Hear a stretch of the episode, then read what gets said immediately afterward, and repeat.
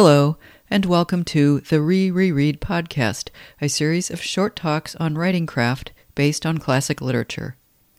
Still reeling from our extensive engagement with the brothers Karamazov, I propose we take on a relatively short yet deeply upsetting classic novel, Joseph Conrad's The Secret Agent. This novel from 1907 has been adapted for film a few times, most notably by Alfred Hitchcock in Sabotage. The story bubbles up from my subconscious every now and then, and I do dread rereading it. I think it's one of the most disturbing books in the Western canon. It's based on a real life terrorist bombing, and even discounting its ongoing resonance for our own times, the story is soaked with evil. It oozes. Sometimes the evil is so thick it is hard for the reader to move through. It's like walking through a swamp. How does Conrad do it? It begins in the opening paragraphs. Conrad uses one particular object to stir up all the moral and physical grime of which the novel is composed. That object is a bell. The shop was small, and so was the house. It was one of those grimy brick houses which existed in large quantities before the era of Reconstruction dawned upon London. The shop was a square box of a place, with the front glazed in small panes. In the daytime, the door remained closed. In the evening, it stood discreetly but suspiciously ajar.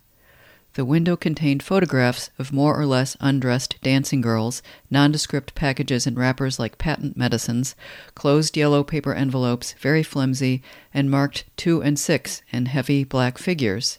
A few numbers of ancient French comic publications hung across a string as if to dry, a dingy blue china bowl, a casket of black wood, bottles of marking ink, and rubber stamps, a few books with titles hinting at impropriety, a few apparently old copies of obscure newspapers badly printed, with titles like The Torch, The Gong, rousing titles. And the two gas jets inside the panes were always turned low, either for economy's sake or for the sake of the customers. These customers were either very young men who hung about the window for a time before slipping in suddenly, or men of a more mature age, but looking generally as if they were not in funds. Some of that last kind had the collars of their overcoats turned right up to their mustaches, and traces of mud on the bottom of their nether garments, which had the appearance of being much worn and not very valuable. And the legs inside them did not, as a general rule, seem of much account either. With their hands plunged deep in the side pockets of their coats, they dodged in sideways, one shoulder first, as if afraid to start the bell going. The bell, hung on the door by means of a curved ribbon of steel, was difficult to circumvent. It was hopelessly cracked, but of an evening, at the slightest provocation, it clattered behind the customer with impudent virulence. It clattered, and at that signal, through the dusty glass door behind the painted deal counter, Mr. Verloc would issue hastily from the parlor at the back. His eyes were naturally heavy. He had an air of having wallowed, fully dressed, all day on an unmade bed. Another man would have felt such an appearance a distinct disadvantage. In a commercial transaction of the retail order, much depends on the seller's engaging and amiable aspect. But Mr. Verloc knew his business and remained undisturbed by any sort of aesthetic doubt about his appearance. With a firm, steady eyed impudence which seemed to hold back the threat of some abominable menace, he would proceed to sell over the counter some object looking obviously and scandalously not worth the money which passed in the transaction a small cardboard box with apparently nothing inside, for instance, or one of those carefully closed yellow flimsy envelopes, or a soiled volume in paper covers with a promising title. Now and then it appeared that one of the faded yellow dancing girls would get sold to an amateur as though she had been alive and young. Sometimes it was Mrs. Verloc who would appear at the call of the cracked bell. Winnie Verloc was a young woman with a full bust, in a tight bodice, and with broad hips. Her hair was very tidy.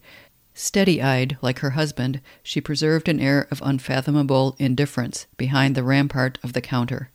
Then the customer of comparatively tender years would get suddenly disconcerted at having to deal with a woman, and with rage in his heart would proffer a request for a bottle of marking ink, retail value sixpence, price in Verloc's shop one and sixpence, which, once outside, he would drop stealthily into the gutter.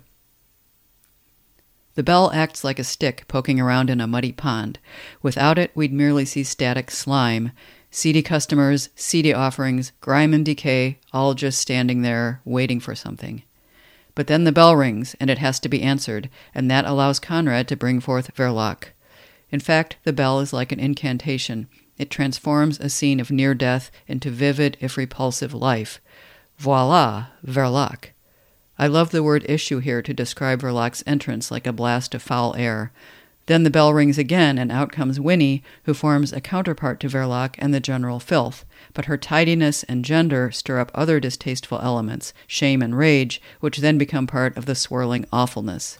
This bell is a brilliant way to introduce characters. The way they arise from the muck, answering the bell as they must, makes them almost like automata. That, too, adds to the menace. You sense that the coming horror is inevitable.